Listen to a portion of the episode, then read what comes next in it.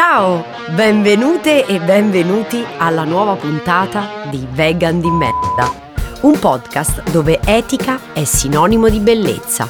Eh, ammazza, pare che stiamo a parlare di filosofia, ma aspettate di sentire cosa vi dico dopo la sigla. Giulia, la vegana di merda con l'asterisco, ora è il momento di Giulia,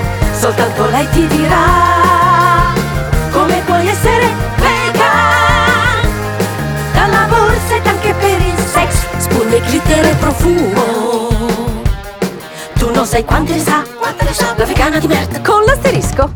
Anche se ho cambiato mille colori di capelli e quindi nessuno sa qual è il mio naturale, io sono Mora e rullo di tamburi, nonostante ciò, non ho peli.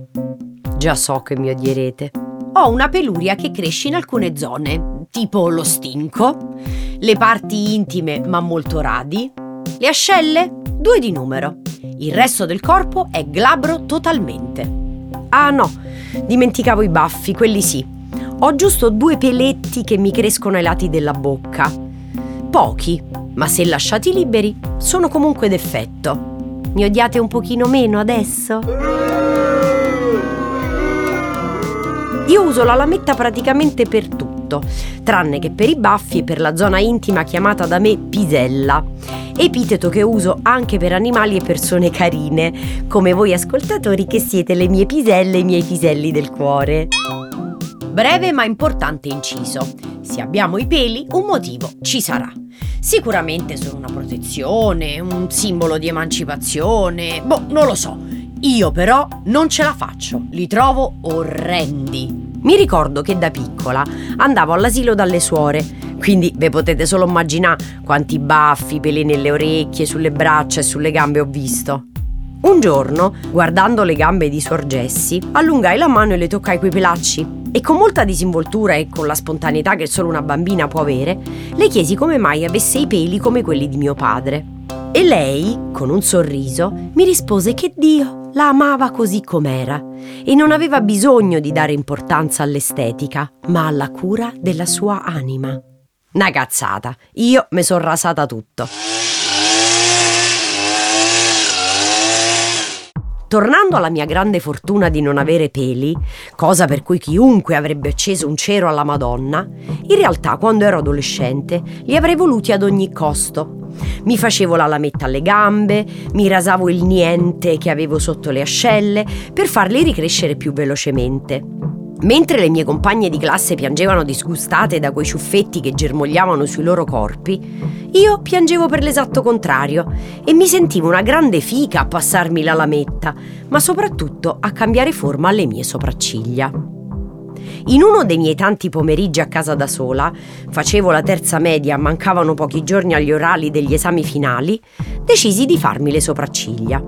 Fu l'inizio della fine. Con la pinzetta tiravo un po' di peli da una parte, un po' dall'altra, ma non mi sembravano mai uguali. Una volta una era troppo alta rispetto all'altra, poi una era troppo spessa. Quindi per equiparare continuavo a togliere peli fino a quando, soddisfatta del mio lavoro, mi ritrovai al centro una bella piazza e due misere striscioline sopra gli occhi. Ora sto da brava però, eh? Erano uguali. Uscì di casa e passai a studio da mia madre, che è un temibile avvocato divorzista, per mostrarle quanto fossi stata brava. Salì le scale, salutai la segretaria, percorsi il corridoio, bussai alla sua porta e mi affacciai tutta impettita e sorridente. Lei stava parlando con un cliente. Alzò lo sguardo, mi fissò, dicendomi che mi vedeva un po' strana. Poi mi guardò meglio e urlò. Ma che hai fatto? Giulia, sembri un lombrico!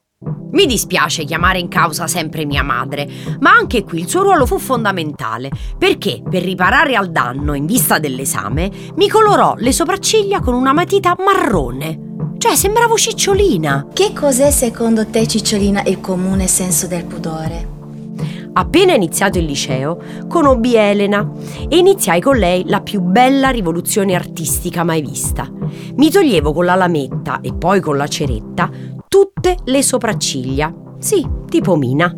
E Elena, un'artista nell'anima, ogni mattina a scuola me le disegnava di vari colori con le matite per gli occhi. Ricordo ancora quando uscì Frozen di Madonna che mi fece una serie di ghirigori neri e dorati che passando per le tempie arrivavano fino agli zigomi. Un capolavoro. Proprio perché nella vita si cambia sempre, sono passata da un estremo all'altro e oggi le mie sopracciglia sono come quelle di Caccamo. Comunque, dato che non possiamo sperare di avere tutte le mattine una make-up artist di talento come Elena a riparare ai nostri danni, alla luce dei miei tanti esperimenti mi sento pronta a darvi dei consigli davvero utili per quel che riguarda la depilazione, ovviamente vegan. La prima, e un po' più problematica per chi vuole seguire uno stile di vita vegano, è la ceretta. Come dice il nome stesso, la ceretta può contenere la cera alba, quella presa dalle api, ma anche le proteine del latte per renderla più idratante o addirittura grassi animali per renderla collosa. Ringraziando l'universo, la ricerca vegan è andata avanti e in commercio potete trovare alternative etiche. Sul sito di Acorel, una marca francese molto buona, potete trovare tutto ciò che fa per voi pelose e pelosi, dalla ceretta a caldo alla crema depilatoria alle strisce di cera a freddo. Io vado dall'estetista sotto casa a Milano, che utilizza per me cera vegetale e come post epilazione olio puro di mandorla o di argan, che sono emolienti, lenitivi e ovviamente vegan. Utilizza inoltre la linea Cremeo, che ha la certificazione Vegan OK per trattamenti viso e corpo, dallo scrub al post cera ai massaggi anticellulite. No, perché già che sei lì, una bottarella a cellulite non gliela dai? Per i rasoi invece cercate di utilizzare quelli di sicurezza che durano quasi 10 anni. Sono quei rasoi in metallo a cui va cambiata solo la lametta centrale, acquistabile separatamente in molti negozi. Unica pecca è che bisogna prestare molta attenzione quando effettuate il cambio e avere l'accortezza di avvolgere la lama nella carta argentata prima di buttarla nel secchio dell'alluminio, così nessuno rischierà di farsi male. L'utilizzo è praticamente identico a quello dei rasoi normali usa e getta. Io ne uso uno molto buono con il manico in bambù prodotto dalla Bambau, scritto B-A-M-B-A-W in questo modo ridurrete tantissimo i vostri rifiuti in plastica. In più potrete evitare di acquistare prodotti da multinazionali che vendono rasoi usa e getta, ma anche molti altri prodotti che vengono ancora testati sugli animali. Voglio anche consigliarvi un nuovo brand di lamette prodotti post depilazione che ho scoperto da poco e che trovo veramente strepitoso. Flair. La loro lametta è funzionale e sicura. Forniscono anche un gancio per la doccia su cui riporla e un cappuccio in cellulosa per portarla in viaggio. Inoltre il loro kit è composto anche da schiuma per la depilazione e crema e olio post depilazione ritardanti. Eh, sì, tipo i preservativi, insomma. Per il post epilazione utilizzo sempre solo oli puri che siano di mandorla, canapa e cocco per l'idratazione. Se vi irritate dopo la depilazione, indipendentemente dal metodo che utilizzate, la linea Ozone Factory farà al vostro caso. Troverete online diversi tipi di oli ozonizzati che hanno effetto analgesico.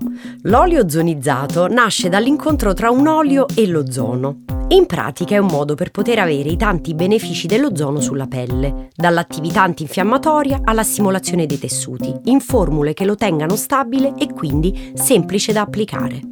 Cosmetologi all'ascolto, fatevi sentire! E alle persone di qualsiasi genere che hanno la barba? E ai maschi? A questi esserini così carini non ci pensiamo? Vi confido, che rimanga tra noi, che ho sempre avuto una certa attrazione verso il genere maschile.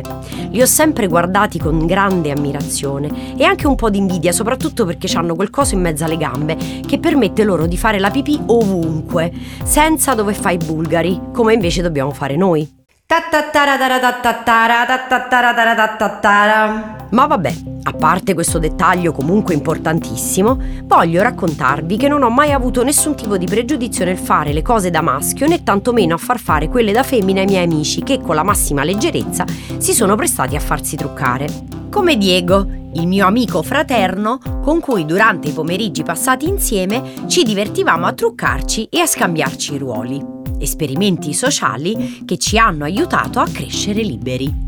Poi crescendo sono diventata, sia per gli amici che per le amiche che per i fidanzati, la loro estetista di fiducia specializzata in cerette, tinte per capelli, pulizia del viso e della schiena. Vi prego, ditemi anche voi che godete tantissimo nello schiacciare i punti neri. Eh, lo so, riesco a percepire che piace anche a voi che state ascoltando. Non perdiamo comunque di vista il nostro obiettivo principale, i consigli sulla beauty routine di chi ha la barba. Per la depilazione valgono gli stessi prodotti di qui sopra, ma approfondirei con voi la parte dedicata alla barba. Vi siete mai chiesti con cosa è fatto un pennello da barba? Spesso è fatto con setole di tasso, tutto furché cruelty free, ma esistono sul mercato ottimi pennelli in setole sintetiche, come per esempio quelli di Fijar o Sir Marlon Gran, scritto F-I-T-J-A-R,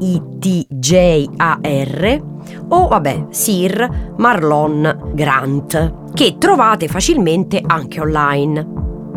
Per la schiuma da barba vi consiglio quella in scatola, da lavorare con il pennello, ma per un motivo che non ha niente a che fare col veganismo. Sarà bellissimo guardare il vostro o la vostra partner nel suo rituale. Io da piccola mi sedevo sulla vasca da bagno e guardavo incantata mio padre e oggi lo faccio ancora con il mio fidanzato. È un rito calmante. Le trovate ottime di Abat Ilamantia e La Vera, brand cruelty free, ma trovate tutto, davvero tutto, sui siti veganobio.it e barbaebaffi.it. Su questo sito, se nella parte dedicata alla ricerca inserite la parola vegan, vi uscirà una lista di prodotti per la rasatura, lozioni lenitive vegan per il post-epilazione, ma anche per la cura e la profumazione di chi invece la barba vuole tenerla lunga, dagli oli al balsamo profumato, alle spazzole in setole sintetiche per la vostra barbetta. Anche se adesso, dai, diciamoci la verità, la moda hipster è un po' passata. Per rendervi ancora tutto più semplice e che non si dica che non vi vengo incontro, vi consiglio vivamente di farvi un giro da Ticotà o da Lilla Pua, negozi della grande distribuzione di cosmesi dove potete trovare praticamente tutto. Hanno un'accurata selezione di oli, bagnoschiuma, shampoo, prodotti per la pulizia della casa, lamette, insomma, una cifra di cose vegane che non mi va di stare qui ad elencare. Per il resto, cercate e siate curiosi. Ma questo proprio in generale nella vita, dico. Alla prossima puntata. All'interno di questo podcast sono presenti e sono stati citati brand che al momento della registrazione non hanno rapporti commerciali con noi. Oh, poi se volete siamo qui, eh? Cioè, non è che ci tiriamo indietro se ci volete da due spicci. Vegan di merda è un podcast scritto e ideato da me, Giulia Diana. Hanno collaborato come editor Chiara Galeazzi, come acting coach Maria Beatrice Sinigaglia. La sigla è composta da Maria Beatrice Sinigaglia e prodotta da Fabio Brignone, il carino. La sonorizzazione è di Marta Blumi Tripodi. È un podcast prodotto da Dopcast.